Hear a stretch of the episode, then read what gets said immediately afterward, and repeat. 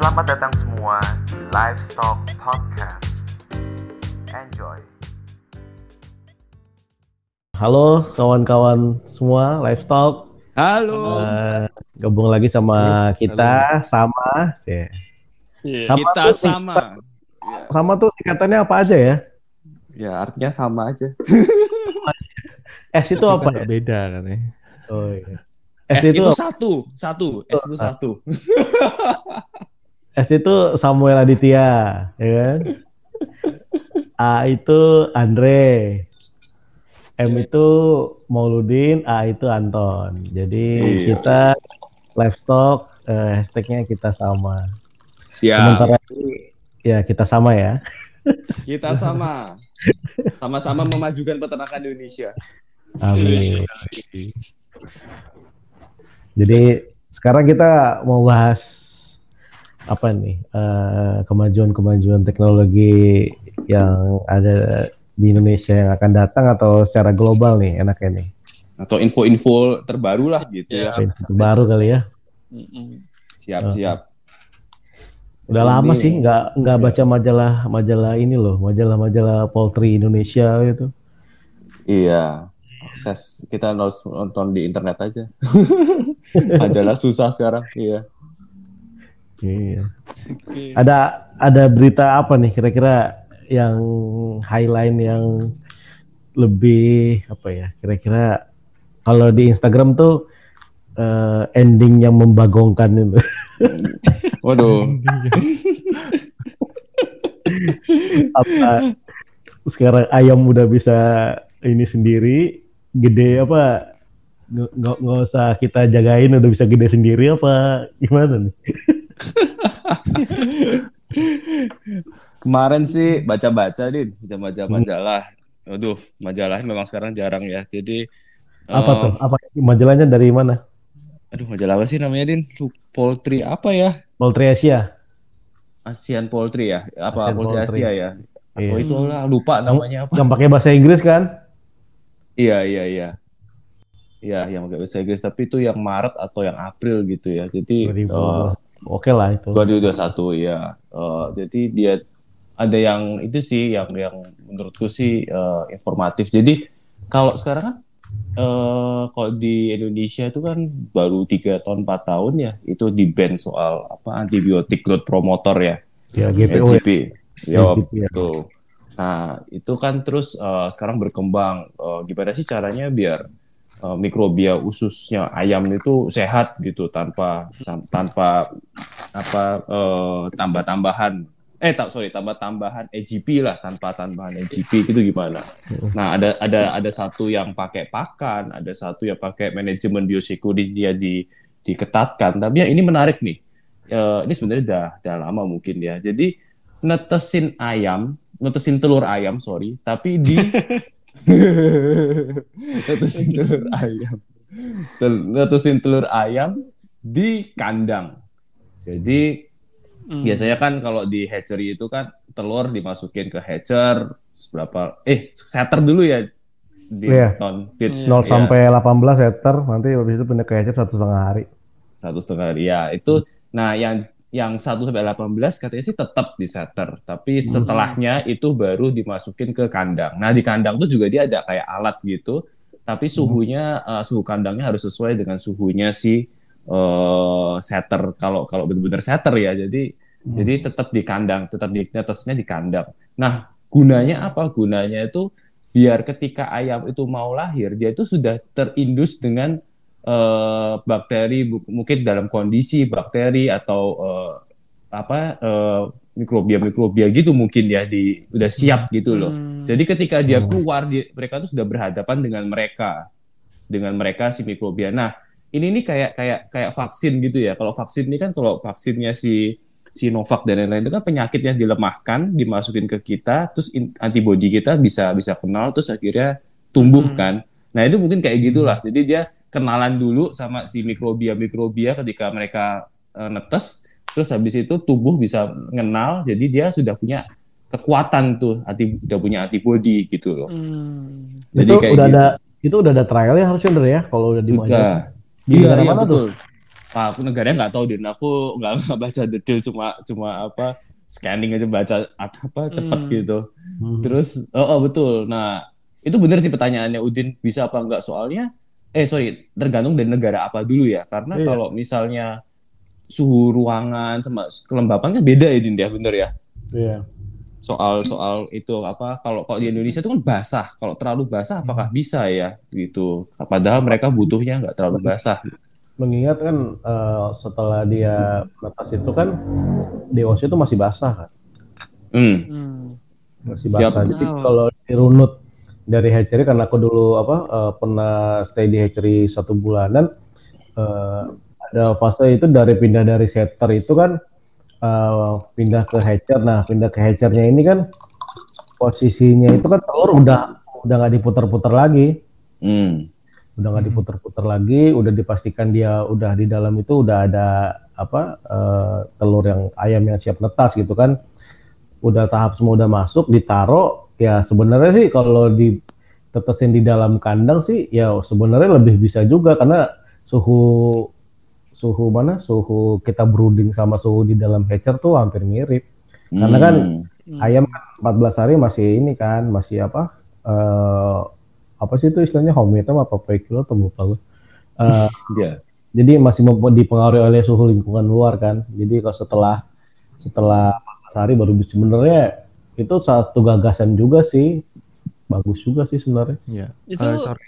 Eh, sorry. kandangnya Hmm? kandangnya didesain memang untuk penetasan apa itu sebelumnya kandang buat ayam yang lain lagi gitu?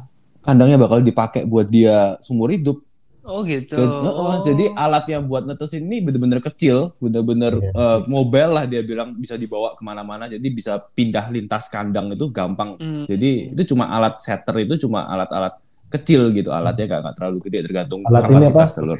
Eh, Alat sorry, hatcher namanya. ta- tanya mundur. Eh sorry, mundur, hatcher, alat hatcher, sorry bukan setter. mundur sorry. mundur dikit Trik ke misalkan ini kan buat yang belum tahu ya prosesnya waktu penetasan. Tadi Ah, nggak tahu, mungkin Din. ada ada setter Panjang. ada Udin itu, Udin, Udin. secara secara apa secara prinsipal sama secara Iya. fungsi itu setter itu gimana hatcher Jadi itu gimana gini. eh, eh, pertama dari breeding farm kita udah dapat eh, hatching egg eh, telur yang udah siap tetas ya. Jadi telur bukan telur yang untuk di meja makan karena telurnya sudah dibuahi kan. Karena ada Hmm. proses perkawinan antara ayam jantan dengan 10 ekor betina gitu kan. Hmm. Nah, eh, ini ada ada kalau mau kasih pertanyaan ke kalian ya. Eh, kalau kita tahu di kandang breeding itu kira-kira betina yang sering dikawinin itu yang jelek apa yang cantik? Yang jelek. Kalau ayam yang jelek pasti sering dinaikin kan Iya, yang yang bulunya paling dikit karena dia sering dinaikin kan. Oh, aduh.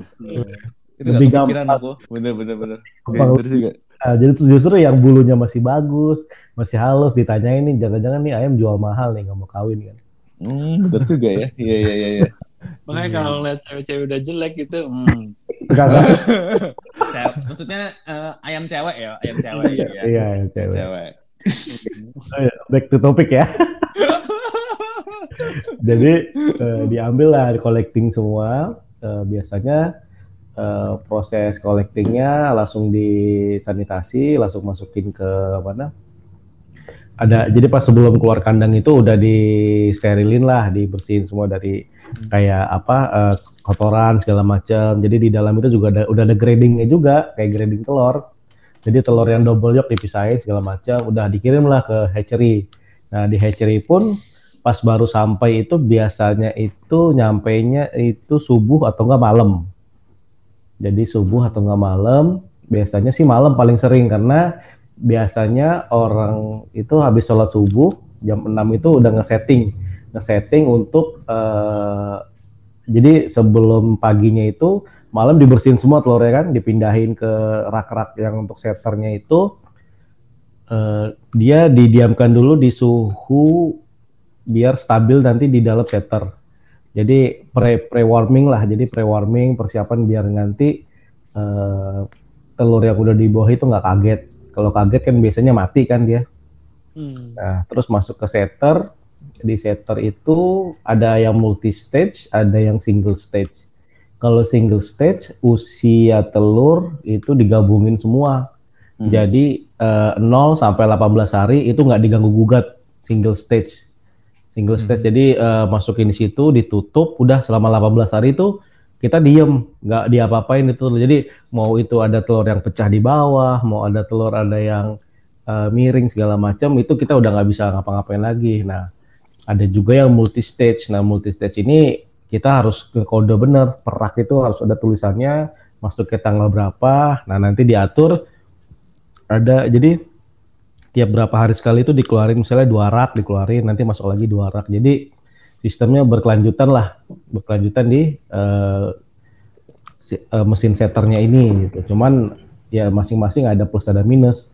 Terus habis setelah 18 hari eh, nanti ada proses candling dulu candling candling sebelum dipindahin ke hatcher nah bukan candling dinner ya Itu candle. Candle, sorry.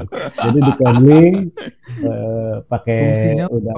Nah, candling itu ngelihat kira-kira eh, embrio-embrio yang berkembang tuh udah sampai tahap mana, apa telurnya kosong ternyata nggak dibuahi. Itu di USG ya lihat Ya, kayak USG. USG. Betul. Betul, kayak USG.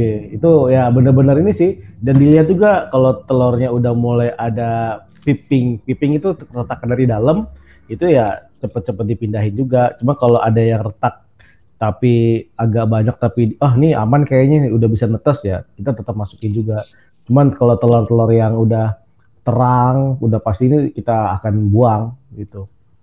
Nah terus habis itu eh, masuk ke hatcher. Masuk ke hatcher ini udah nggak pakai rak lagi. Jadi posisi telur itu kan kalau di setter tadi posisi telur kan miring 30 sampai 35 derajat ya. Bolak-balik bolak-balik terus kan. Hmm. karena biar tidak apa embrio itu nggak nempel gitu sama ininya. Sama Hmm. apa eh, rongga. gitu. ya tambah sama rongga udaranya kan dia juga ada kan Hmm. Nah, terus akhirnya pindah ke hatcher. Nah, di hatcher ini udah tinggal ya telur itu memposisikan ya satu keranjang itu kayak kebuka gitu aja. Jadi kebuka tinggal atasnya dikasih wire biar nggak ayamnya bisa nggak nggak keluar setelah netas begitu. Nah, masuk di hatcher itu posisinya satu setengah hari, satu setengah hari ya. Sebenarnya sih setelah dimasukin itu beberapa jam kemudian 12 jam sampai 20 jam tuh udah banyak yang netes Oh. udah banyak Hmm. yang netes, eh, cuman masih pada basah. Akhirnya diambil satu setengah hari gitu kan, satu setengah hari. Terus sudah dicek, oke, masuklah ke tahap selanjutnya, Pak Pulcik ya. Pulcik itu kan eh, kita narik eh, DOC yang udah siap kita proses gitu kan. Nah, Hmm. Pak Oh, Pulcik, Jadi yang teknologi yang tadi yang diceritain sama Andre itu yang teknologi yang hatchernya gitu ya. iya betul. Apa satu setengah hari waktu Ah iya, Nya bukan lagi di apa nyebutnya apa di plan ini ya plan hatchery tapi di kandang gitu ya. Udah di kandang. Oh, Ya, mungkin. Nah, tahap setelah setter dilihat candling kalau udah oke masukin packaging mungkin kirim ke kandang mungkin langsung begitu ya Andre Apanya? prosesnya yang mau dikirim ke kandang telur yang udah siap netes itu Iya, jadi dia eh, eh, telurnya dikirim terus masukin ke alat itu, alat itu sudah stay di kandang udah alat si setter, Jadi eh alat si bukan- hatcher. Bukan yang buat dijual DOC gitu ya kalau gitu ya modelnya ya kayak buat digedein di situ langsung. Iya, langsung digedein di di kandang itu. Hmm. Cuman kalau kalau uh, baru kepikiran Udin cerita tadi. Kepikiran juga kalau misalnya grading DOC itu kan dari Nah. berat berat berat DOC ya, Din? ya Din ya. betul jadi eh, menentukannya gini sih kalau berat itu sebenarnya udah ketahuan dari indukan dari indukan PS sudah ketahuan Semakin tua ya, semakin tua PS semakin berat Oh. ayamnya ya. Betul, jadi posisi ayam telur muda itu biasanya silver yang masih beratnya ya ya karena kan telurnya juga masih kecil kan dilogikan begitu Hmm. kecil akhirnya DOC-nya juga lebih kecil. Cuma kalau yang udah masa masuk masa eh, ayam udah tua ya posisinya ayamnya memang lebih gede tapi ya lebih rentan juga, lebih rentan akan kena bakteri juga. Ya, itu juga tergantung juga pemilihan telur tetas itu dari vaksinasi si indukan. Jadi Ya. diharapkan ketika deket-deket apa ada jangka waktunya ya, jadi Ya. sudah divaksin itu bisa masuk ke eh, apa anaknya. Tapi kalau Iya. dia terlalu jauh gitu mungkin ada juga yang terlalu gede terus jadi dia nggak nggak nggak nggak nggak apa nggak nggak kena gitu ya. Iya. Nurun. Jadi ya kurang. iya. Ya ada juga jadi harus juga dilihat dari ribet sih memang ya harus dilihat dari jadwal si vaksinasi si induknya gitu. Oh ya, eh, breeding farm itu bisa dibilang salah satu eh, permasalahannya itu timing vaksin yang benar-benar harus sesuai dan tepat gitu loh. Karena eh, vaksinnya harus banyak banget ininya karena pemeliharaan satu tahun lebih kan. Dia Hmm. vaksinnya harus sesuai. Kadang-kadang kalau HDA-nya lagi bagus, oh kita hold dulu deh, kita jangan vaksin dulu misalnya kita tunda beberapa hari. Karena biasanya kan habis vaksin eh, Turun produksinya. telur kan. Nah, itu kan nanti produksi turun akan ngaruh ke apa nilai ending dari penjualan DOC-nya juga gitu loh. Ke SC-nya, sellable chick-nya gitu. Nah, makanya kalau yang gue pikir kalau teknologi ditetasin di kandang itu mungkin bukan posisi bukan kayak ditaruh di atas up gitu ya. Mungkin kayak ada satu keranjang eh, modelnya gimana, mungkin ditaruh di dekat kan di dalam kandang nanti pas itu di grading mungkin langsung taruh di bawah kandang gitu kali ya maksudnya ya alatnya. Oh, itu itu pecah sendiri lang- langsung udah keluar di, kalau di fotonya ya. Jadi jadi udah di bawah gitu letaknya. Jadi dia udah ayamnya udah kocar kacir gitu udah kalau Berarti udah berarti telurnya di dalam juga dong berarti di dalam kandang juga telurnya. Iya dalam dalam, dalam kandang. Iya. Jadi alatnya si si hatcher nih kecil, gak, gak segede kandang kok. Ini alatnya kecil gitu, udah udah udah udah siap untuk menetas ayam di dalam kandang itu sendiri. Emang tujuannya dia di kandang biar langsung eh, terindus sama si ini, sama si keadaannya, liternya, keadaan, eh, eh, gitu. Berarti nggak ada lagi kayak apa? Setahu kan kalau di hatchery dia ada potong paruh kemudian Iya. dan lain sebagainya. Itu- Kalau. Kalau broiler sih nggak ada potong paruh ya. Kalau ayam kampung ada potong paruh. Kalau layer itu eh, ada potong paruh pas DOC atau potong paruh pas udah masuk ke pulet. Kalau kalau broiler nggak masalah lah ya. kalau broiler enggak karena eh, masanya dia kan lebih cepat. Iya iya iya. Malah kalau kalau broiler potong paruh kayak kayaknya malah kurang efisien karena makannya malah jadi susah. Hmm, Mendingan juga ya. potong ayam nanti kalau udah jadi. Iya. itu itu sih kalau dari dari kan kita. Eh, menarik ya Pas. karena apa teknologi itu berarti eh, tujuannya adalah biar eh, DOC ini days out chip-nya ini Mm-mm. langsung terkena paparan apa pun Lingkungan. itu di di lingkungannya dia. Hmm, hmm. Harapannya eh, semakin ke semakin besar dia semakin apa daya adap adaptasi tubuhnya semakin bagus gitu ya. Betul betul. betul. Ya Itu versi ini sih. Kalau dia naturalnya gitu ya. Kalau kalau set kalau untuk bicara di sapi ya, di sapi kan biar dia bisa eh, daya tahan tubuhnya kuat, dia kan butuh namanya kolostrum begitu lahir ya. Hmm, susu susu. Nah, kalau kalau kalau ayam ini nah ya pertama kali induknya. Kalau ayam ini dia eh, apa yang bikin bikin dia bisa bisa Oke. bertahan sama sama lingkungannya gitu, Andre. Simple. Itu kayak kolostrum juga. Tapi kalau di ayam karena dia nggak punya glandula mama nggak bisa menyusui.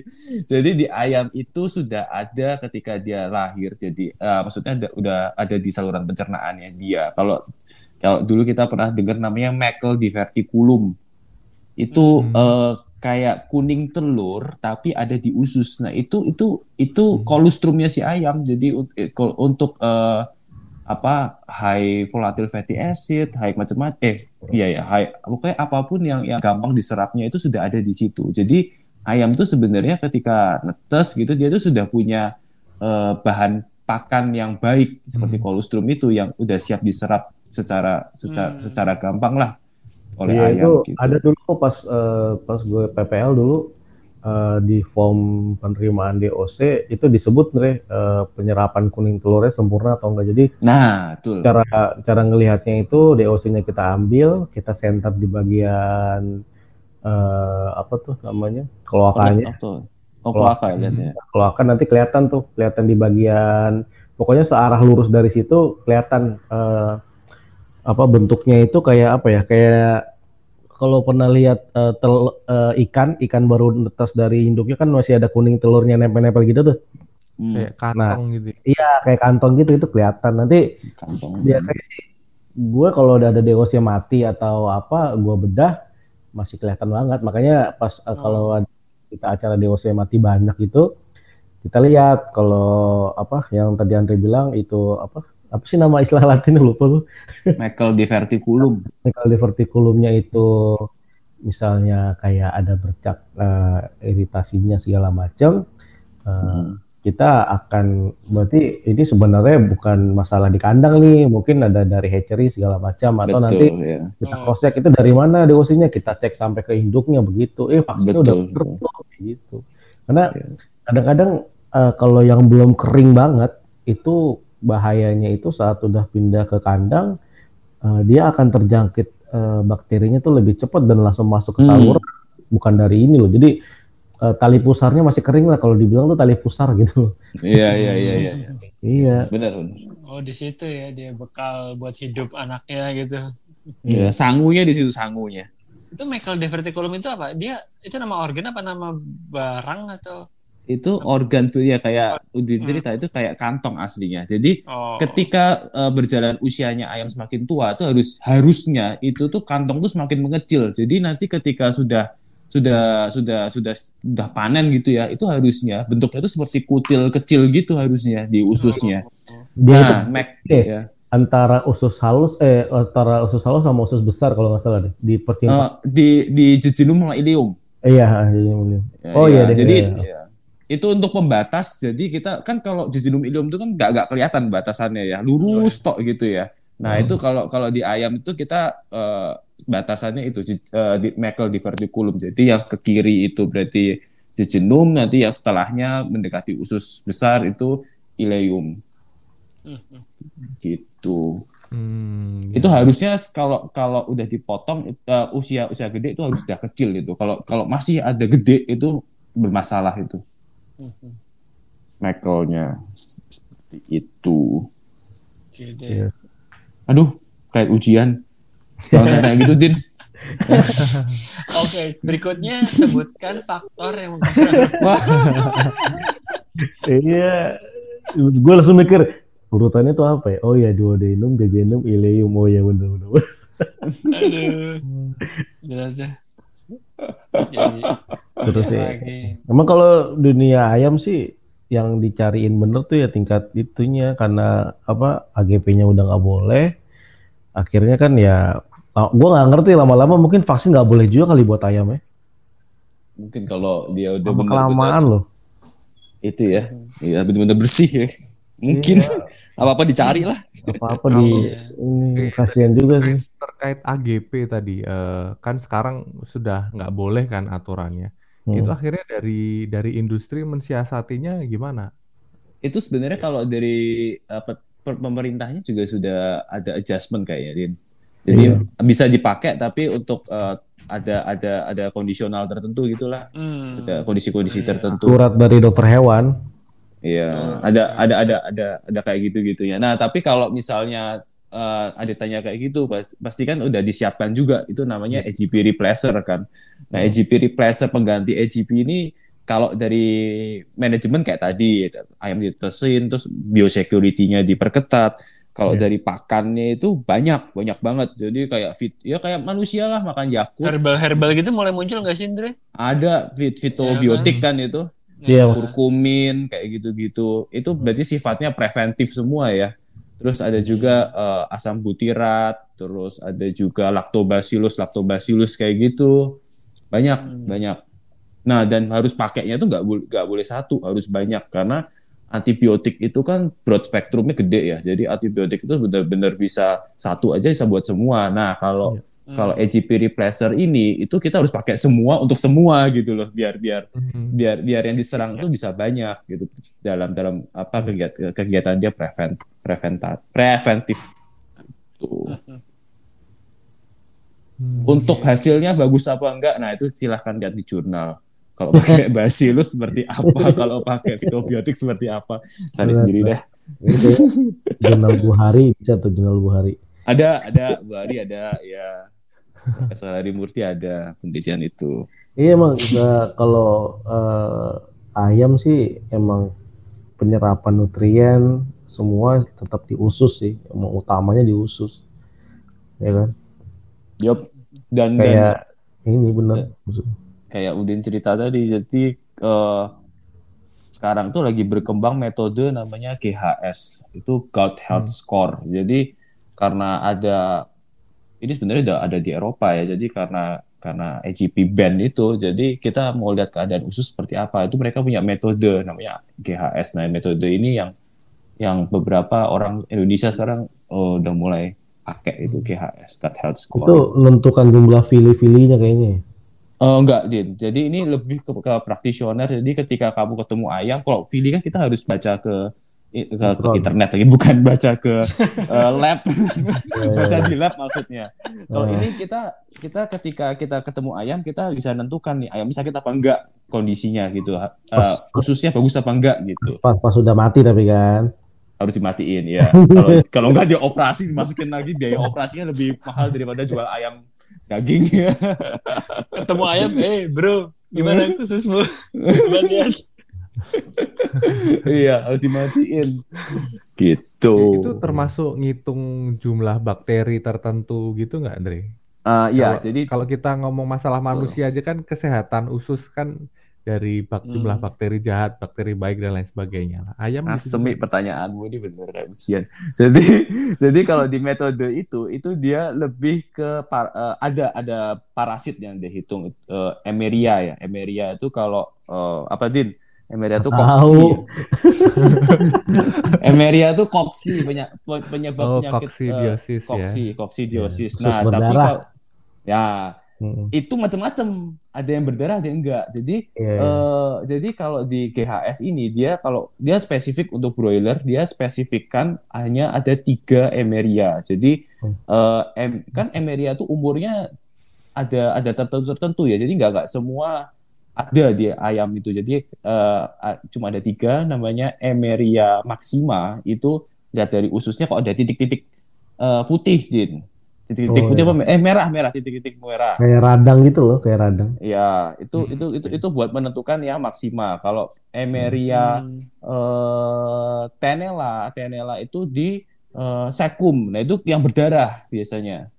Oke. Sekum Nah, itu buat ini ya. Jadi setelah apa? Setelah usus halus kan ketemu Betul. usus besar. Kalau ya, ayam usus itu dua lah ya. Usus buntunya manusia lah. Iya. Iya, yang dua yang hitam kalau dibuka bau banget itu karena fermentasi di situ semua itu kalau Karena kalau ada- situ. iya, kalau ada merah di situ itu berarti Emeria tenellanya bekerja dan itu terinfeksi. Terus ada juga Emeria acervulina. Nah, itu kalau acervulina itu di duodenum. Nah, kalau di duodenum ini tandanya apa? Dia kalau ketika duodenum dibuka itu ada titik-titik putih di dalamnya. Itu acervulina. Nanti kalau misalnya itu ada, nanti eh, GHS-nya ada skornya. Emeria tenella ada berapa? Merahnya panjang nggak? Ada berapa, Oh. banyak? Oh, kalau banyak segini nilainya satu. Oh, banyak segini nilai dua. Dia dia udah udah punya kalibrasi sendiri di situ. Kalau dulu sih pas gua PPL kan gua bedah ayam juga tuh Andre yang Hmm. udah mati-mati umur-umur berapa gitu kan. Kalau ketahuan histas kan kelihatan dari otaknya kita buka pecah gitu kan. Eh, kalau di usus sih emang gue sering nemuin begitu sih ada yang gejala-gejala koksi terus eh ya kan koksi kan berak berdarah sebutannya kan sebenarnya kan. Jadi ya, di, di general di generalisir seperti itu ya. Eh, karena apa yang pokoknya lihat dari ususnya ternyata udah infeksi berat akhirnya kan apa yang keluar jadinya eh, ya infeksi dari ususnya itu kan kalau pas nemu sih seringnya nemu yang bintik-bintik merah sih kalau yang bintik putih gue sih nggak pernah lihat Ya, itu karena kalau bintik putih harus dibuka dulu. Kalau bintik merah bisa kelihatan dari luar. ya Gitu. bisa, bisa cuman emang biasanya gue sih buka nggak nggak pernah buka dari duodenum karena gue pikir duodenum posisi habis dari esofagus harusnya paling aman kan Hmm, ya. maksudnya belum ada infeksi yang mungkin ya aja pas zaman gua PPL mungkin belum ada kali yang emeria yang itu ada, ada ya ada mungkin cuman kayak- itu Itu baru kok baru launching kemarin kayaknya. Ah, bakteri tertentu kan ada di daerah tertentu gitu kan nggak semuanya. mungkin di satu Iya. daerah ini bakteri ini ada semuanya Hmm. gitu mungkin di satu Eh, daerah nggak iya. ada nggak ada yang itu. mereka punya spesifik. Makanya seperti Udin cerita tadi kan bagian atas mungkin dikira nggak ada gitu. Tapi dia ternyata itu ada tempat yang nyaman untuk suatu untuk suatu emeria mungkin gitu ya. Hmm. makanya kenapa Eserfulina itu dia di duodenum gitu singgahnya. Berarti termasuk kuat ya dia. Karena kena itu ya apa eh, asam. asam ya Iya. mungkin dia karena parasit ya dia dia Gitu. kalau eh, apa emeria itu dia modelnya parasit ya jadi bukan bakteri begitu ya Nah, aku googling dulu ya ini takut salah Parasit itu loh yang menang Oscar. pernah dengar koksi koksi itu kan bentuk Koksidiosis. Bentuk Itu bakteri koksi kalau nggak salah. Koksi bukan sih bentuknya kan apa bulat-bulat gitu ya Bulat. Iya, Iya. iya benar benar. Bulat. Bulat ya. Hmm. Iya. Eh, parasit bener. Parasit eh, Emeria itu. Nah, eh, itu kan dari parasit. Jadi kalau GHS itu balik lagi ke GHS tadi ya, dia itu membagi di dua penyakit eh, luka. Jadi dia me- men-scoring luka. Luka yang disebabkan oleh Emeria, eh, which is itu parasit, dan luka yang disebabkan oleh bakteri. Yang mereka sebut itu eh, apa ya? Disbakteriosis. Jadi eh, disbakteriosis ini adalah eh, keadaan di mana asem nih sok-sok sok-sok ini. Keadaan di mana apa ya? Keadaan di mana bakteri jahatnya itu nggak imbang dengan bakteri baik. Ntar pendengarnya, wih gila, ini Andre ahli banget ya di bidangnya. Wah, gila. ternyata baca dari Google. Ini jadi Google menyatakan bahwa kayak gitu. Ya kayak gitu. Jadi jadi jadi dua. Jadi kalau kalau kalau kita kena kena kena apa penyakit di tanpa EGP itu itu eh, mostly ada dua. Yang besar Emeria sama Dysbacteriosis. Gitu. Hmm, Oke, jadi kalau kalau di di prinsipnya adalah EGP itu awalnya dulu eh, digunakan untuk menekan pertumbuhan ini ya, pertumbuhan si dan sebagainya. Tetapi Iya, karena apa dulu DOC itu baru masuk langsung dihantam antibiotik, Dit. ya Hmm, oh, Hari deh. pertama, hari kedua, hari ketiga itu dibersihin ususnya. Jadi usus itu usus ayam itu nggak selamanya kotoran dari kandang apa sorry infeksi dari kandang atau pakan kadang-kadang juga dari bawaan dari induknya juga. Oh, Iya. Hmm. Dan dan EGP-nya itu tapi dalam artian bukan yang untuk pengobatan ya tapi lebih se- seperti Preventif. preventif, preventif ya jadi dosisnya nggak nggak segede-gede amat gitu ya Din ya Enggak. jadi eh, eh, jadi cuma fungsinya cuma preventif gitu bukan bukan pengobatan kalau kita sakit minum EGP gitu eh minum minum antibiotik gitu bukan bukan seperti itu gambarannya Hmm. Jadi dulu kan gue dapat ininya. Kalau antibiotik yang buat treatment penyakit itu masih boleh. Boleh, masih boleh. boleh ya itu kata Udin itu yang pakai apa Din pakai surat dokter ya Pakai Din ya resep dokter hewan itu makanya Iya. diakalin gitu ya. Iya, baru. dok ayamnya ke klinik dulu ayamnya Keterangan veteriner kayaknya sih kalau nggak salah. Iya ayamnya suka bolos gitu jadi minta surat keterangan Orang dokter. isi ESS dulu ayamnya. Iya. Gua gua gua nggak pernah itu gue juga nggak pernah pakai CSS. Gue nggak tahu juga itu udah berapa. Kan kamu mau kerja di lapangan, jadi nggak ketahuan ya. ya gitulah itu untuk EGP seputaran EGP. Jadi Terus sih kalau ngomong Ayam sih ini sih banyak nggak nggak nggak nggak tiga bisa jam juga nggak habis sih bener deh ayam tuh. Iya, paling cepat dia perkembangannya ya. Semua aspek teknologi, pengetahuan, ilmu. Oke, Wah, ini- cukup. Aku bosen ngomongin ayam. Aku pingin tahu ini deh, pingin tahu Kepalaku bahan panas soalnya. Iya. Pingin tahu Ini bahan baku. Ini biangnya Adit emang yang nanya Adit tuh kurang ajar kok dia tuh nggak ada bahan terus suruh tanya-tanya terus jadi diperpanjang lah dia. Kamu tulis. Kirim via email Andre. Detail. Asem tenan Adit nih. judul judul emailnya Emeria tanda tanya. Taktiknya Adit ini luar biasa nih Asem nih. ini deh kita ngomongin ini mau tahu dong yang keren-keren. Biasanya kan orang main trading trading komoditi lah, main trading bahan Hmm, baku hmm. lah kayak gitu gitu. Pengen tahu nih Aduh. Info-info terbaru nih. Apa ya, terbaru. update? Iya. Update terkini tuh masih ya seperti biasa bahan baku SBM Masih- jagung ini masih naik semua. Masih ini enggak efek terusan Suez yang kemarin masih ada efeknya enggak sampai sekarang? Oh enggak enggak. enggak. Eh, Tapi udah Kan belum bayar dia. Eh. Oh, belum bayar ya. Belum bayar itu. Masih belum bayar terus nggak boleh di, apa kapal nggak boleh dipindahin ya tetap di situ ya belum bayar ya parkir. Iya iya iya. banyak ini sih apa eh vendor-vendor dari Australia itu dia mulai tanya-tanya kenapa soalnya kita kan kayak stop ambil dari mereka kayak Alfalfa, Wittenstro, uh, Wittenstro sama Ottenstro sih. Kalau Alfalfa kan dari US mereka banyak tanya ini kok eh, intinya sih panik lah kok kita nggak beli lagi gitu. Nah, itu Terus kenapa yang- tuh nggak nggak beli lagi tuh?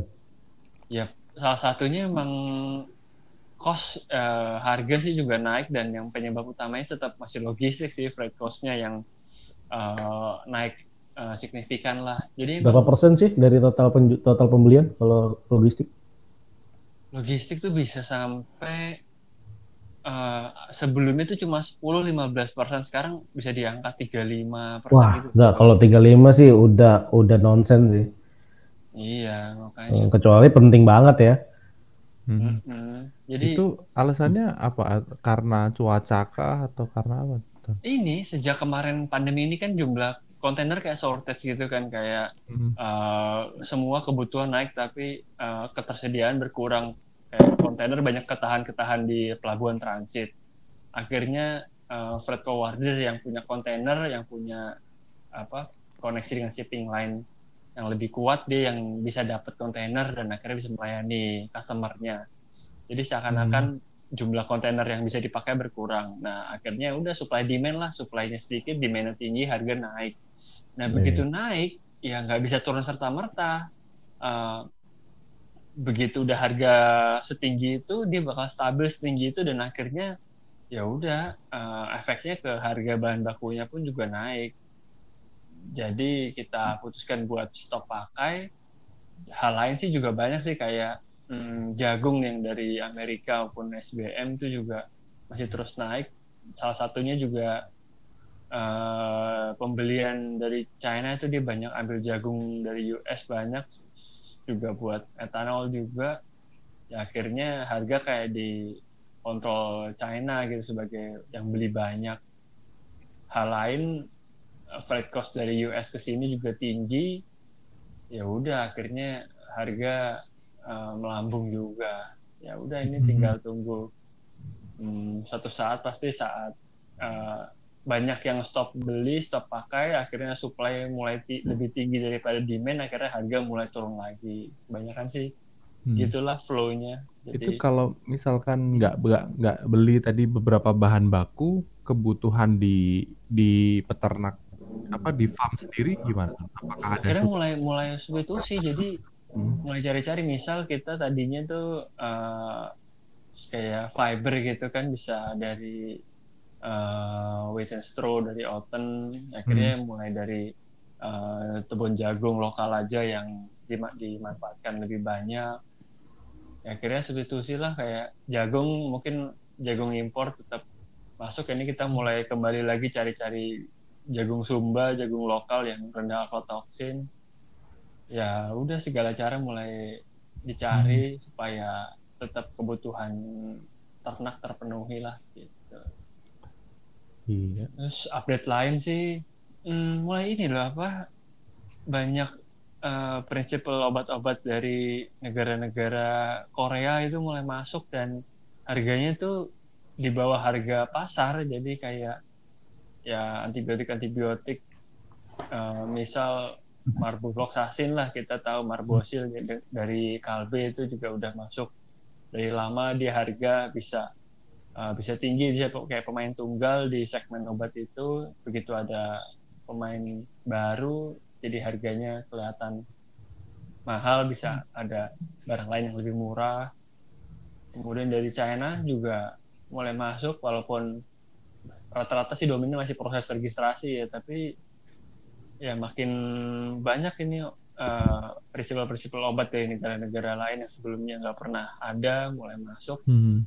akhirnya ya jadi lebih sempurna lah persaingan di pasar gitu lah nggak cuma single prinsipal single Iya. supplier. Selama ini kan setauku memang obat-obatan lebih banyak dari dari apa barat ya atau ya dari Iya, Belanda, Jerman, Bayer, eh, terus apalagi suppliernya yang lain. Hmm, dominan ya ada, apa dari US ada MSD ada Merck gitu loh Heeh. itu, si- itu, si- itu siapa buka cemilan itu kelihatannya lagi buka Itu gede banget kayak cemilannya sampai serep-serepnya lama banget. Bukanya seberapa meter. Sekarang berarti Gawat. supply dari Asia udah mulai masuk ya, terutama dari Cina yang industrinya ya kita tahu lah dari Hmm. dari industri apa pun sepertinya Cina mulai mulai penetrasi ke mana-mana nih. iya dia kayak Ke eh, mulai masuk wah Indonesia banyak market ini banyak calon pembeli masuk akhirnya itu kalian ini nggak ngerasa nggak kalau di LinkedIn kalian tuh ada yang message-message dari Iya. supplier-supplier China gitu. Oh, Aduh. dia kayaknya ini gencar agresif Gencar ya, banget. Heeh. Iya. Wah, ya hebat sih emang etos kerjanya nggak ada matinya kayaknya. Iya, Kayaknya padahal seminggu hari kerja semua ya. Iya. Padahal nggak ada hubungannya tetap ditawarin sama mereka mau nggak pakai ini mau pakai itu Ini nggak ada hubungannya so, saya saya nggak nggak nggak ada urusan sama itu soalnya ya. Iya. Ya, saya Anton, saya aku kasih kasih nomornya Anton aja, hubungin ini aja nih. Terus ini mereka tuh suka mm, uh, manufaktur sendiri. Jadi kayak misalnya kalau obat kan mungkin ya harus yang punya lisensi khusus. Tapi kalau kayak alat-alat tuh nanya-nanya jadinya ini ukuran yang ini berapa, ya ukuran yang itu berapa. Akhirnya dia tanya target price mau berapa. Wah, mulai dia kayak dia bisa buat barang ini yang lebih bagus, lebih murah. Mau nggak nanti saya kirimin sampel gratis. Wah, udah. jadi kayak gitu. Misalnya cari barang yang prinsipnya Australia lah kayak alat-alat perah itu kan eh, utama kita dari Delaval Australia. Ternyata part-partnya mahal. Ya udah carilah Eropa, China. Tiba-tiba ya mereka bisa aja supply barang harganya separohnya gitu. Iya iya. Memang aw- Cina Cina itu kacau sih, awalnya dia mulai dia awalnya kan dari niru dulu ya. Mm-mm. Setelah niru mereka bisa dengan harga murah akhirnya eh, mereka bisa inovasi sendiri gitu. Sama dulu Iya, ingat gua waktu di Cina ada salah satu konsul konsultan gitu dari Amerika datang kan dia konsultan a- apa desain kandang lah. Dia mulai Wow. bikin dari engsel pintunya terus sampai desain eh, apa pagernya seperti apa dia punya punya lisensi untuk itu dan itu waktu di hari pertama datang dia tiba-tiba dapat email gitu dari supplier Cina yang dia nawarin barang persis sama apa yang dia desain gitu. Lah ini Wah, ini kan barang desain Gila, gila. Itu loh tadi bah- ngebahas ngebahas koksi ya yang eh, salah satu yang megang prinsipal buat sapi. Itu kan Romensin dari Alanco yang eh, Hmm. dengan lisensinya sendiri. Nah begitu lisensinya habis atau dia udah nggak megang paten itu, hitungan hari udah keluar banyak produk yang kandungannya persis monensin 20% dari China juga dari berbagai lain. Hebat banget pokoknya begitu ini udah nggak ada patennya semuanya bisa bikin bikin lah dan tapi oke sih jadi jadi terbuka loh sebenarnya iya iya bisa barang ini dibuat dengan harga segini ya kenapa harus beli yang mahal asalkan kualitasnya kan juga oke gitu Yang mahal dia penelitiannya ton. iya Iya. bayar biaya itunya iya, ada cost di situ. Yang lain sih nggak nggak usah neliti, tinggal niru aja. Iya itu sih yang harus juga dipikirin ya apa Iya. perlu apa boleh kayak gitu loh tapi ya udah kejadian semua udah berjalan kayak gitu Iya, Hmm. menarik. masih Tuh. ya, seputar itu sih ya harga-harga masih tinggi tapi ya masih ada Lucu ya. lah. Lucu ya jagung itu lagi panen raya, supply-nya gede, tapi harganya tetap tinggi ya hari ini ya. Tetap naik ya Mhm. Apa faktornya apa itu? Ndre? Nggak ngerti, nggak ngerti aku makanya tanya. Apa? sekarang sih masih ini ya utama freight itu ya yang kayaknya luar biasa naik gara-gara kemarin itu Apa apa apa yang naik? freight cost eh, logistik eh, Oh. shipping costnya itu Iya. ya udah Oke. Selama kalau untuk ganti misalkan eh, yang jagung itu ton. Tadi kan eh, Mhm. kamu cerita ada coba jagung Zumba, jagung di lokal gitu. Selama ini eh, hasilnya yang kamu tahu di eh, di lapangan gimana tuh ton? Apakah Eh. bisa produk lokal kita itu bersaing dengan produk-produk impor gitu?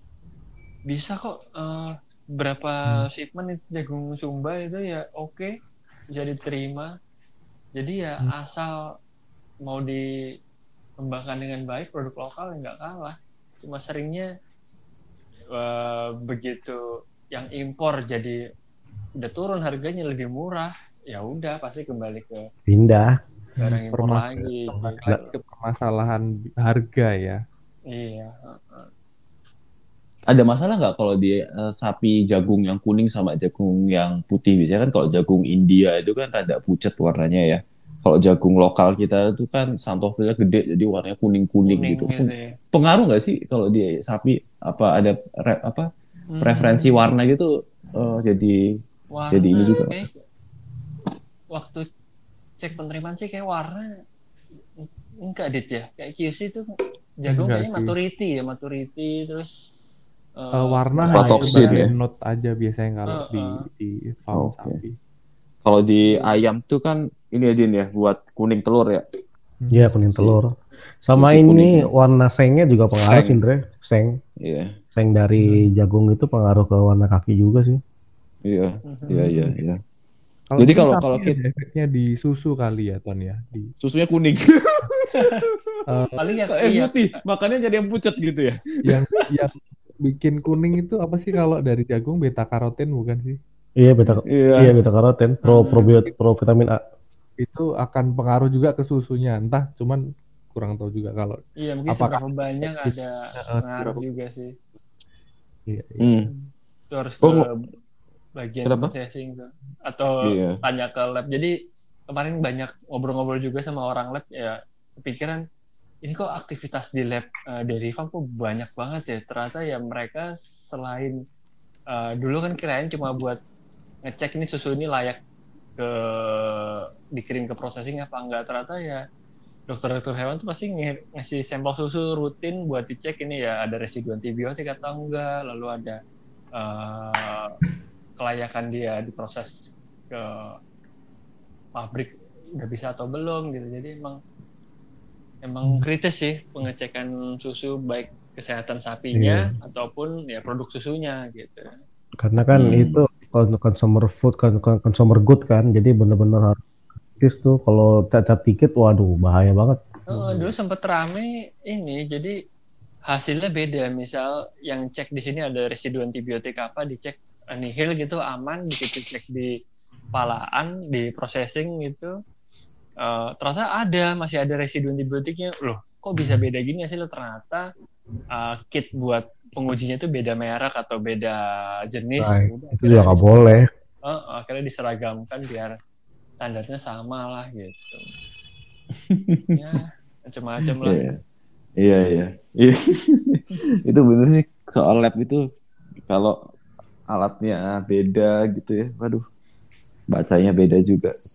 Iya. Terus apa lagi? Wah, ini ah, kita gantian tanya si Adit deh ini. Dia dari tadi tanya-tanya kita terus loh. Oke, Iya. oke. Apa ini tanya apa ini? Enggak, update dulu deh apa yang terbaru. Iya, kita kita tunggu pancingan nih. Oke. Eh, karena saya berkecimpung di dunia sapi potong ya. Hmm. Potong kalau eh, mungkin udah banyak ya yang dengar terkait mungkin ini bukan update dari saya sih update mostly dari dari seluruh industri aja. Kalau memang eh, Indonesia ini kan tergantung apa tergantung ya. Kita tergantung dengan eh, pasar impor sap, impor sapi bakalan dari Australia. Jadi kalau misalkan eh, kita lihat di data data BPS gitu, Badan Pusat Statistik itu eh, kit- dari seluruh kebutuhan daging kita dari dalam itu baru bisa mensuplai sekitar 55% kalau nggak salah. Hmm. 45 persennya adalah impor daging. Oh, Ini baru kita bicara daging. Tapi 55 persen yang dipasok dari Indonesia ini ya lebih dari setengahnya berasal dari bakalan impor juga. Hmm. Jadi eh, tahun 2020-2021 ini memang kondisi daging sapi, harga daging sapi itu tinggi karena memang itu Eh, kita impor dari Australia sudah susah karena harganya sangat mahal. Dulu yang harganya cuman 37.000 berat hidup bakalan dari sana sekarang 50.000 aja. Ini posisi sekarang bulan Juni 2021 50.000 aja belum dapat.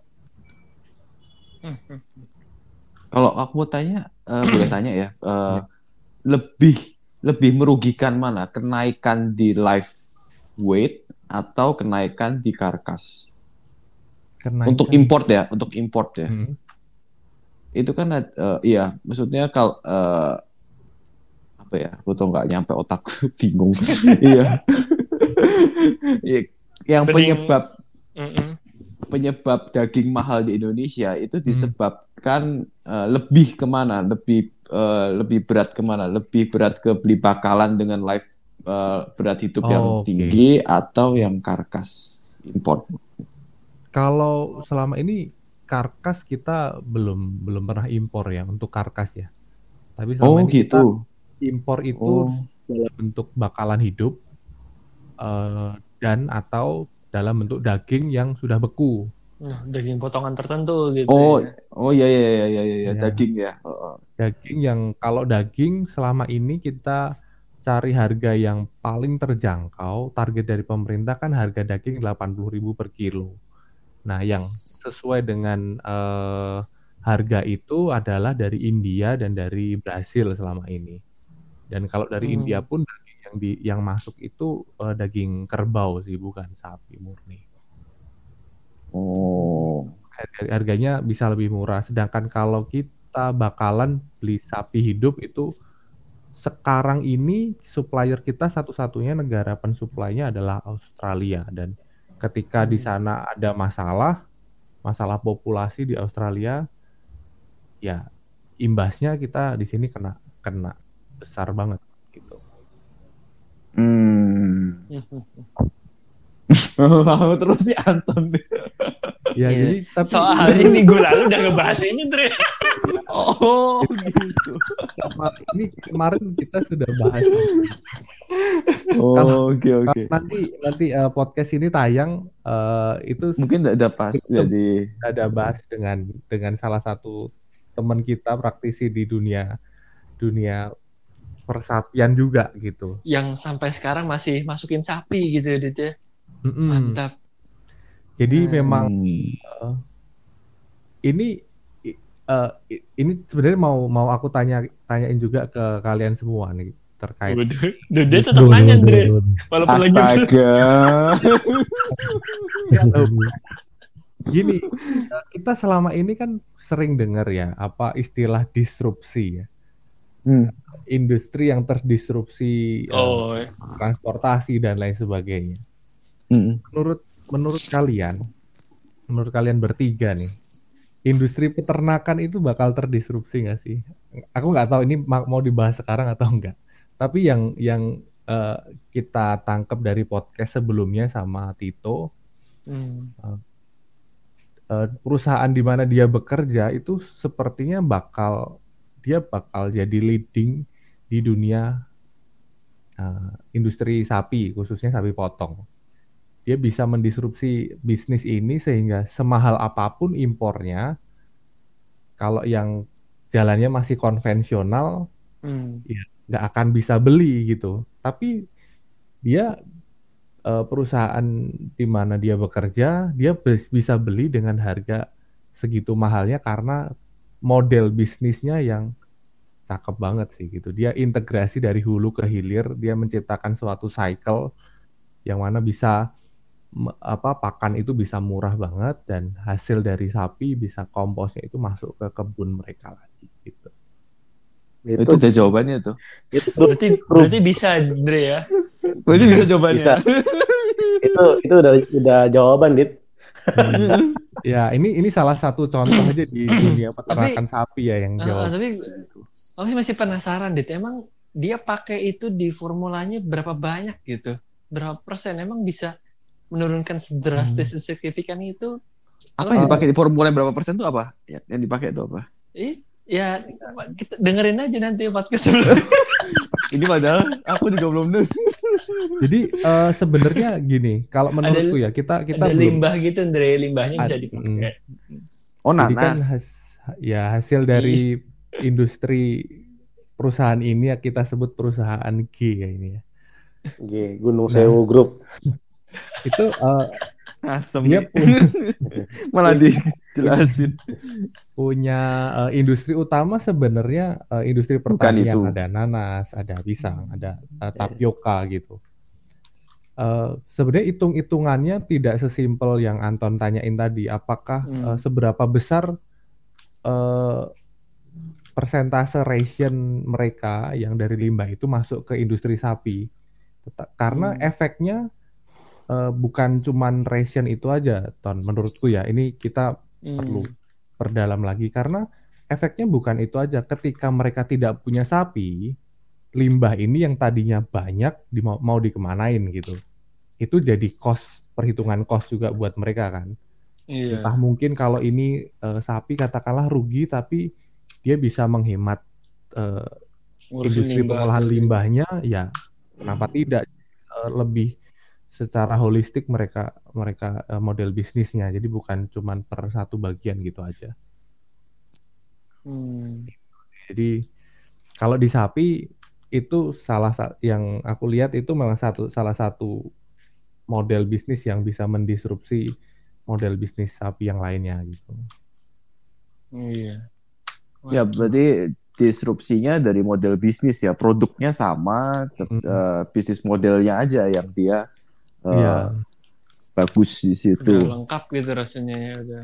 Iya. Jadi Ya, pesannya sama pes- daging sapi pesannya Adit bagus sih. Jadi sebenarnya pasar kita tuh nggak jenuh. Sebenarnya masih bisa dieksplor lagi. Tapi ya dieksplor bisnis modelnya ya. Iya, iya. Biar biar ada sesuatu sesuatu yang baru lagi. Itu sebenarnya bisnis model itu meningkatkan efisiensi berarti ya.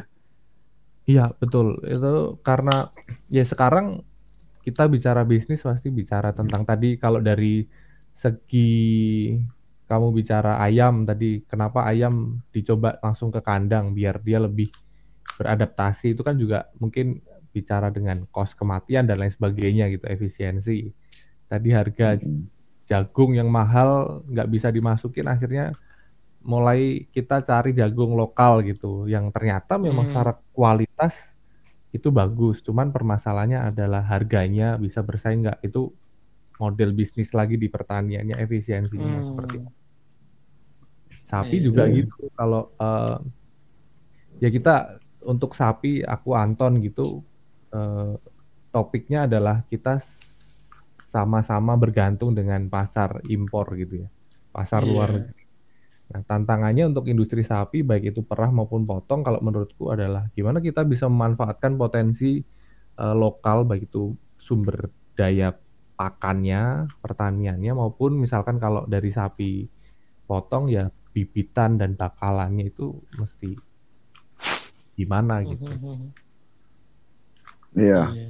Mhm. Nah itu kalau mau buat bisnis model biar bisnis model itu bukan cuma istilah top bisnis model ya bisnis model itu sebenarnya ada ada value proposition ada ada apalagi resource ada ada apa itu itu Udin tuh itu nanti biar Udin yang Iya, jelaskan iya. satu Gimana itu? secara runtut itu apa jadi nggak nggak cuma bisnis model itu apa itu ada ada, Kayak jembatannya ada tuh cakupan banyak Iya.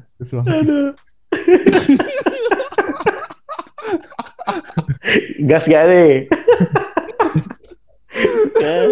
Orang namanya aja business development gitu. Waduh. Iya. Eh, Iya, benar benar benar. Jadi Pasti makanan eh, sehari-hari itu buat Udin. Gimana tuh? Iya, eh, kan gue business development and strategy. Jadi ya bisnis model emang ya intinya sebenarnya kalau kita meng kita eh, gini deh, eh, bisnis kan pasti berbicarakan tentang uang kan, Hmm. uang, efisien, eh, keberlanjutan, eh, zero waste, nggak ada nggak ada apa, nggak ada limbah yang terbuang segala macam. Kalau perusahaan yang teman kita bekerja gitu memang eh, secara historical eh, aslinya emang dia di dunia agro dulu kalau kalau kalau gua pernah Hmm. baca storynya ya aslinya memang di Iya, dunia agro dulu jadi eh, tujuan selanjutnya dia lihat kok limbah kita ya kayaknya nih harus ada yang kita olah nih nah tapi kalau kita lihat value-nya kita hasil harus menghasilkan produk dari limbah itu yang mana bisa kita gunakan untuk menghasilkan produk lagi kan gitu berarti kan Mhm. Mm-mm. ya menghasilkan sesuatu lagi Eh, itu edit value-nya harus ada gitu jadi eh, sebenarnya eh, karena ada perusahaan itu membuat role bisnis eh, sorry role model bisnisnya sendiri itu biasanya tercipta karena eh, masalah yang timbul di lapangannya dia sendiri. Iya. biasanya gitu. Ya. kalau misalnya eh, pemimpinnya atau leadernya atau ownernya mikirnya ke arah sana jadi nggak cuma mikir eh, oke gua pertanian gua harus gimana caranya produksi tinggi jualan gua bagus limbah gua nggak mau mikirin limbah udah ada porsi orang yang lain gitu. Itu juga salah. Jadi harusnya memang dilihat juga dari limbah itu kita ada nilai apa sih yang bisa kita ambil dari situ gitu. Akhirnya kan ketemu limbah. Itu bisa diolah segala macam. Yang kayak Anton tanya tadi porsinya rationnya berapa? Ya mungkin dia juga nggak mau ngasih tahu mungkin Ton. Iya, karena kan itu salah satu nilai juga kan. Mungkin kalau kita kasih tahu, eh itu eh, sebelah bisa tuh, bisa kali kita bikin yang sama gitu kan, itu bisa juga kan. Iya, nanti kita malah jadi ATM kan, amati, tiru, modifikasi kan jadinya. Itu juga nggak apa-apa. Cuman kalau yang gue bilang eh, role model bisnis yang bagus itu semua tetap di tangan pemimpin perusahaan yang paling ya chairman grupnya ya, chairman grupnya gimana caranya eh, contohnya kayak perusahaan yang kita sekarang kan semuanya itu kan masing-masing kepala dan merasa kita kita nggak connect kok, kita ngapain ada urusan kayak begitu kan? Mm-mm. sebenarnya kalau duduk di satu meja, misalnya dari sapi, saya ada masalah ini nih Pak, soal apa keberlanjutan suplai pakan, saya butuh jagung yang berkualitas, selama ini kita impor segala macam bla bla bla. Mungkin dari feed juga duduk bareng, kita juga keterbatasan gini-gini segala macam.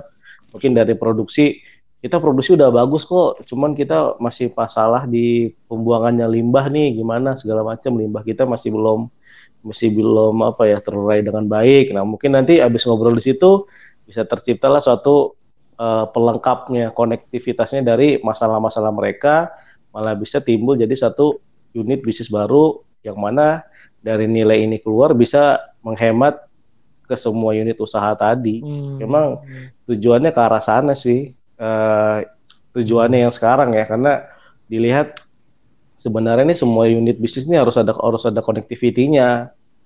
Itu nggak Iya. cuman merasa eh, produksi gue yang paling bagus, produksi gue yang nggak ada masalah, profit paling gede punya gue. Udah udah bukan ke arah sana lagi. Yang penting semuanya itu eh, dampaknya positif gitu. Walaupun nggak walaupun nggak besar gitu. Kalau gue lihat sih ke arah sana sih. Kalau sekarang. Iya, iya. Iya. Setuju. Oke deh. Itu emang limbahnya berapa ton ton sehari ton? Banyak ya? Wah itu harus kita tanya Nah, lagi ke iya, narasumber di episode kedua.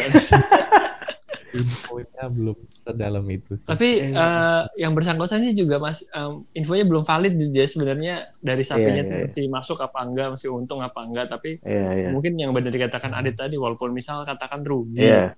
Tapi kalau kita, Iya. mereka nggak jalanin bisnis seperti sedia kala, nggak masukin sapi, Hmm. bisa rugi lebih besar lagi, jangan-jangan. Iya. Iya, benar. Nah, Itu kan Gunung Sewu kan habis beli ya dia buka perusahaan ayam juga sih. itu beli seret kan. Iya, beli serat ya. Dan pembicaraan kita udah mulai makin melebar. Eh Gunung Sewu tuh public public company kan? Enggak ya? Enggak. Kalau kalau yang eh, deh. unggasnya iya, Kalau unggasnya kan ud- unggasnya bisa bisa kita beli kan sahamnya. Maksudnya? Itu iya SIPD, Sria Oh, eh, ininya pro- emiten emitennya SIPD. Oh iya oke oke. Asem lah potong lah ini bagian ini. Oh kayak apa-apa maksudnya maksudnya biar biar pendengar kita tuh tahu bahwa eh, dulu Oh. ada perusahaan Sirat eh, sebagai salah satu orang Orba ya kan akhirnya collab beberapa kan beberapa aset juga dibeli CP dan Java kan iya. Eh, sempat dibeli Java juga cuman harganya nggak pas akhirnya kan masih mencari pembeli-pembeli akhirnya Gunung Sewu yang basicnya itu tadi di agro ya Hmm, bisa gue bilang dia industri buah nggak sih iya, iya. sebenarnya dia kan Nah. macam-macam kan Macem-macem sih bukan cuma buah aja tapi kemarin ternyata ada tapioka juga. Iya. ya, di situ.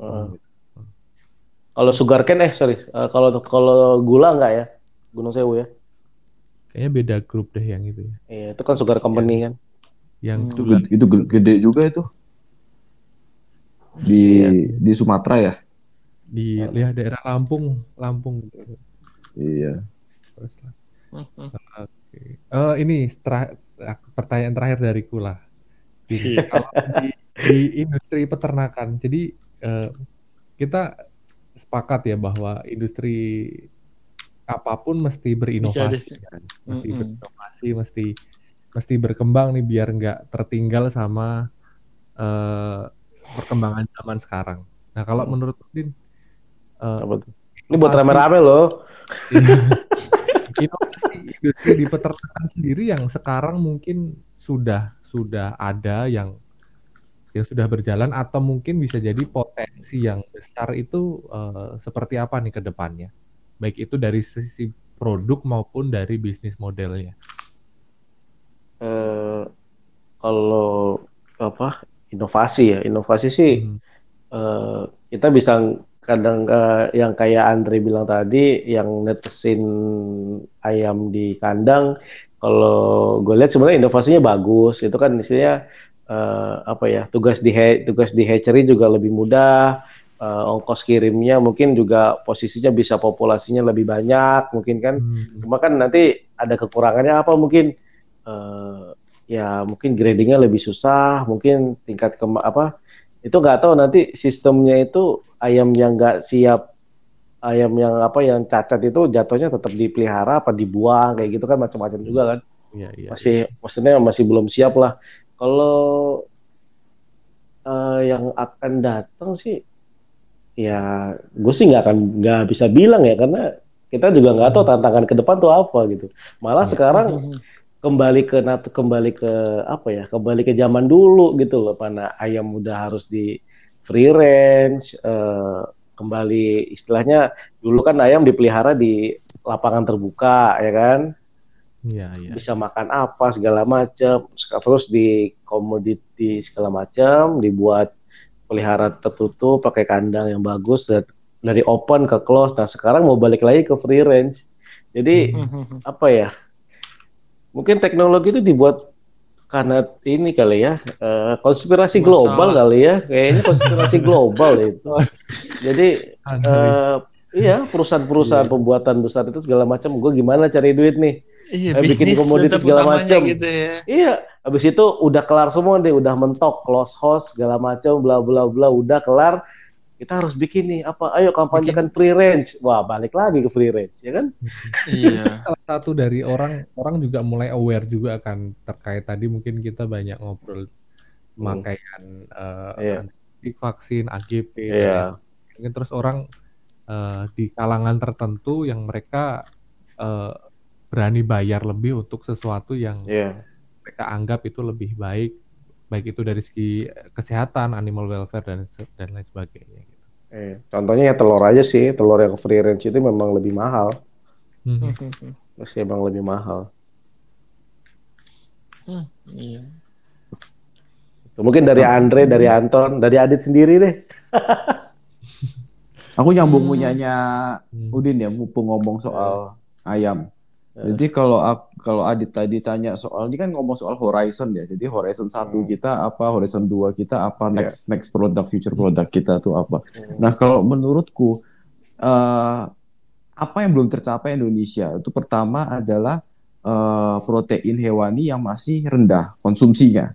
Nah terus eh, apalagi yang kurang? Kalau kemarin aku dengar podcast di tetangga-tetangga sebelah itu ya, dia ngomong soal inklusi keuangan. Jadi kenapa kayak uang uang apa namanya uang apa namanya Uang GoPay, OVO bukan Eh, uang uang itu loh Digital. GoPay, OVO, digital itu itu Dompet sekarang digitalnya. Dompet di- eh, ya tapi yang ya bukannya kripto ya ini yang, yang Iya. benar-benar rupiah tapi didigitalkan itu itu itu sekarang lagi gencar di mana-mana dan dan booming di mana-mana itu kenapa itu agar meningkatkan akses orang untuk apa istilah mereka meningkatkan inklusi keuangan jadi mereka punya uang mereka bisa membeli sesuatu gitu sejauh Hmm. kalau dulu kan nggak bisa kalau dulu eh, ATM aja belum belum tentu ada di di daerah-daerah tapi sekarang Iya. orang cuma barcode aja dia udah bisa ngirim uang ke mana-mana, beli pakai Tokopedia atau Shopee atau apa-apa gitu. Nah, Hmm, mungkin meningkatkan ke- itunya ya. betul meningkatkan akses accessibility orang untuk bisa membeli si uh, protein hewani ini untuk mereka konsumsi.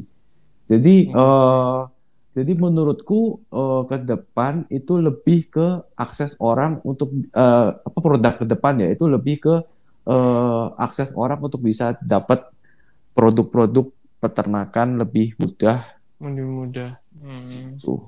Iya. Iya sih. Sama sekarang sih kalau dunia perunggasan eh, saat orang membicarakan eh, feasible study ROI-nya return of investment untuk pilihan antara ayam berdaging atau petelur eh, untuk tahun dua tahun belak eh sorry setahun belakangan dan tahun-tahun yang akan datang dua tahun yang akan datang mungkin lebih banyak ke ayam petelur. Karena eh, sekarang kita lihat eh, konsumsi telur pasti meningkat nih. Sebenarnya eh, konsumsi telur di rumah tangga itu meningkat dan penjualannya juga meningkat dan harganya terus relatif di atas rata-rata sampai sekarang gitu. Hmm.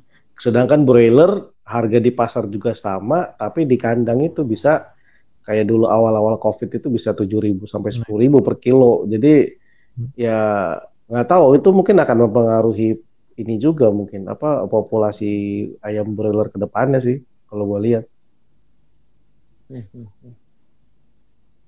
Tuh. Iya, iya, iya. Oke. Oke. Dari aku sih paling masih lebih ke manajemen ya kayak gimana kita lebih efisien dalam transport, dalam inventory rate, dalam pengaturan stok. Jadi eh, ada di industri otomotif itu hmm, suatu manufaktur mobil Toyota. dia enggak eh, dulu Timor kalau nggak salah Timor Eh. dia tuh Oh. bisa eh, di sekelilingnya kan dulu rencananya dipenuhi industri-industri pendukungnya jadi Multiplier effect. eh, eh, ada industri Hmm. spare partnya di sebelah kanan kirinya lalu industri bannya di depannya jadi eh, semua sinergi supaya si inventor eh, si industri mobil ini tuh semua bisa berjalan cepat bahkan dia bisa nggak usah punya stok nah gimana kalau ini semacam ini ya juga diterapkan di industri-industri peternakan kita gitu Iya, jadi Betul, betul, betul. eh, di sini kita ada dairy farm ya kenapa nggak ada gudang-gudang trader pakan yang di sekelilingnya di sekitaran eh, Jawa Timur juga misal atau di sekitar Lampung juga Iya. Eh, jadi semua lebih lebih mudah transport cost lebih mudah lalu eh, Mungkin itu kali ya. sewa gudang juga nggak terlalu mahal gitu loh Di sana kalau nanam jagung kondisinya kita. gimana sih? Enggak. Kita punya kebun jagung kan? Di sana? iya di di Lampung ya banyak pasti Enggak, sorry, di apa? Di Malang? Hmm, ada ada ada juga ya Kemitraan jagung Mal. jagung mitra pasti ada Oh. Iya, Jadi iya. ya kita kan ada juga itu eh, perusahaan trader internal kita buat trader pakan. iya, Fasam itu ya. Eh, eh, lalu eh, kayak multi makanan permai kan juga itu Iya. sebenarnya. Iya, MMP dulu di under under Dev sih, cuman udah di take over sama ini. Pas apa so Nah, iya itu kok eh nggak bisa di apa ya apa belum mungkin ya lebih sinergi lebih baik lagi. Ya harusnya sih ke depannya asal harga bisa bersaing ya kita bisa support eh, industri yang sama industri terkait gitulah yang ada hubungan. Iya.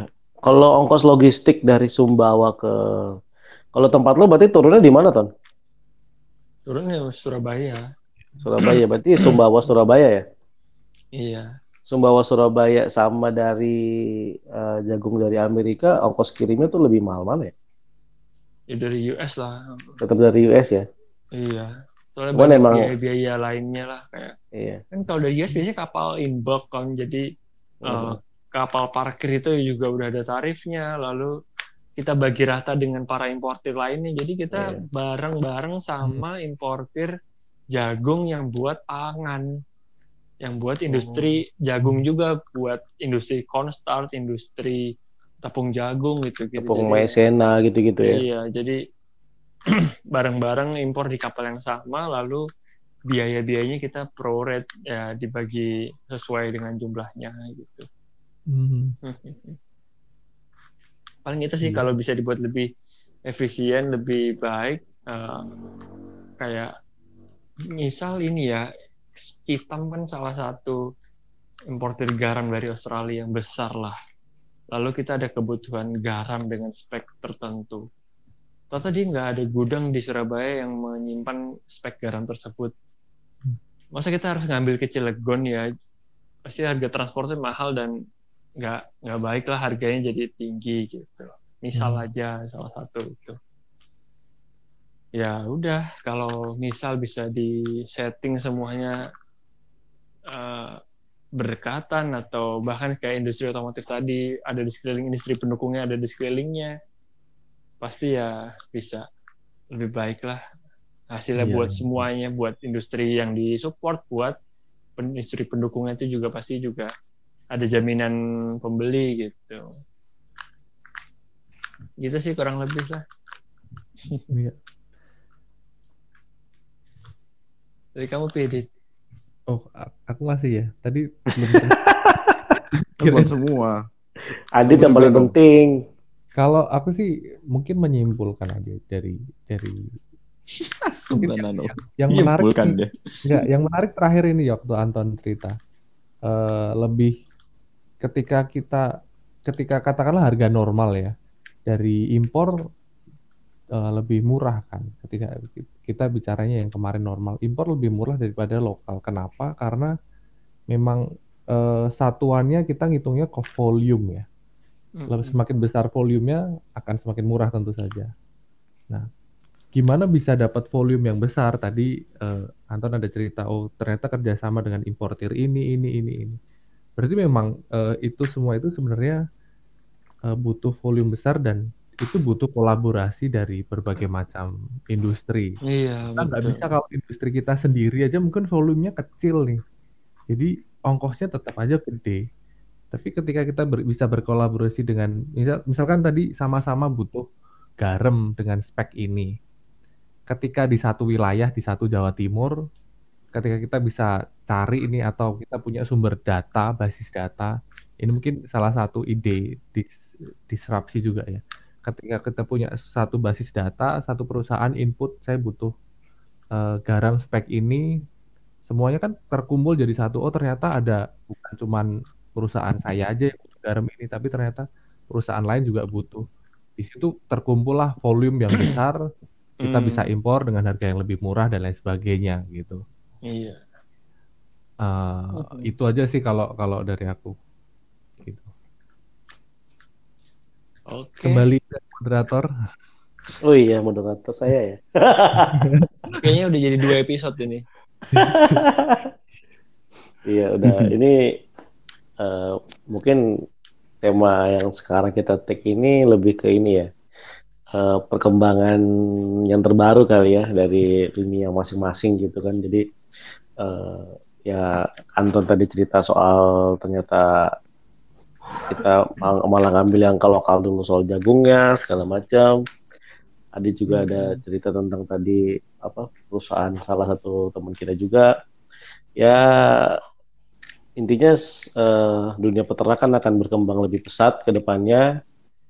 Eh, konsumsi protein hewani untuk masyarakat Indonesia juga moga-moga akan semakin eh, tinggi, tidak cuma di Jakarta atau Jawa Sen saja, tapi di daerah-daerah lain juga konsumsi protein hewani juga akan eh, lebih meningkat per kapitanya ya. Sekarang berapa sih per, per tahun per kapita apa konsumsinya? Kalau harus Google dulu itu.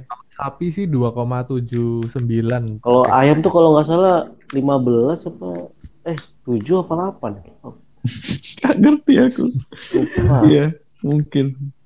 Iya. Ya intinya masih di bawah Malaysia sih. Iya betul betul. I- i- masih kurang lah kita. Iya, masih kurang konsumsinya. Masih ada Jadi- ruang yang. Masih ada ruang yang harus dipenuhi walaupun eh, mungkin populasinya besar di Indonesia tapi ya eh, kalau kita konsumsinya masih sedikit ya bagaimana bisa ketemu nilai industri yang pas di situ kan. Hmm. Yep. Jadi ada lagi guys yang mau disampaikan sebelum kita close ya. Sebelum kita tidur. Men, nilai setengah mau jam 12 ini. Tenang, Besok tenang. Adit masih harus naik sepeda dia. Besok Besok minggu, mana? besok minggu. Ide. Besok Oke. ini ada yang mau lari-lari di GBK. Gue mau ke GBK besok. Aku lari di dep aku lari sih tapi di depan sini aja. aku lari aku lari pasti jam 4 pagi eh jam 4 jam 5 masih gelap. Wah. Jadi kalau iya nggak nggak nyari yang rame-rame. Aku besok olahraga juga sih, cuman cuci mobil. Itu bakar kalori juga sih. Oh, Orang mobil diangkat sama Udin. Biar tambah kalori juga diangkat. Nggak, nggak cuci mobil kan buka pagar, tutup terus ke cuci steam, duduk sambil makan ciki kan itu kan olahraga juga kan. Enggak, mobilnya Iya, Udin iya. soalnya banyak. Mobilnya Udin jadi dia berangkat nanti pulang lagi. Nanti mobil kedua berangkat pulang. Jadi dia kalorinya seharian. makan di situ. Iya seharian. Bentar, bentar, bentar. Itu nyuci mobil apa jadi supir ya? Kayaknya supir nyuci mobil majikan deh. Oke lah, kalau udah guys, semua. kita close dulu ya. Thank you semua. Kita Semoga- sama. Perbincangan ini dapat manfaat dengan baik. Amin. Amin. Amin. Bye bye. Bye bye, thank you. you.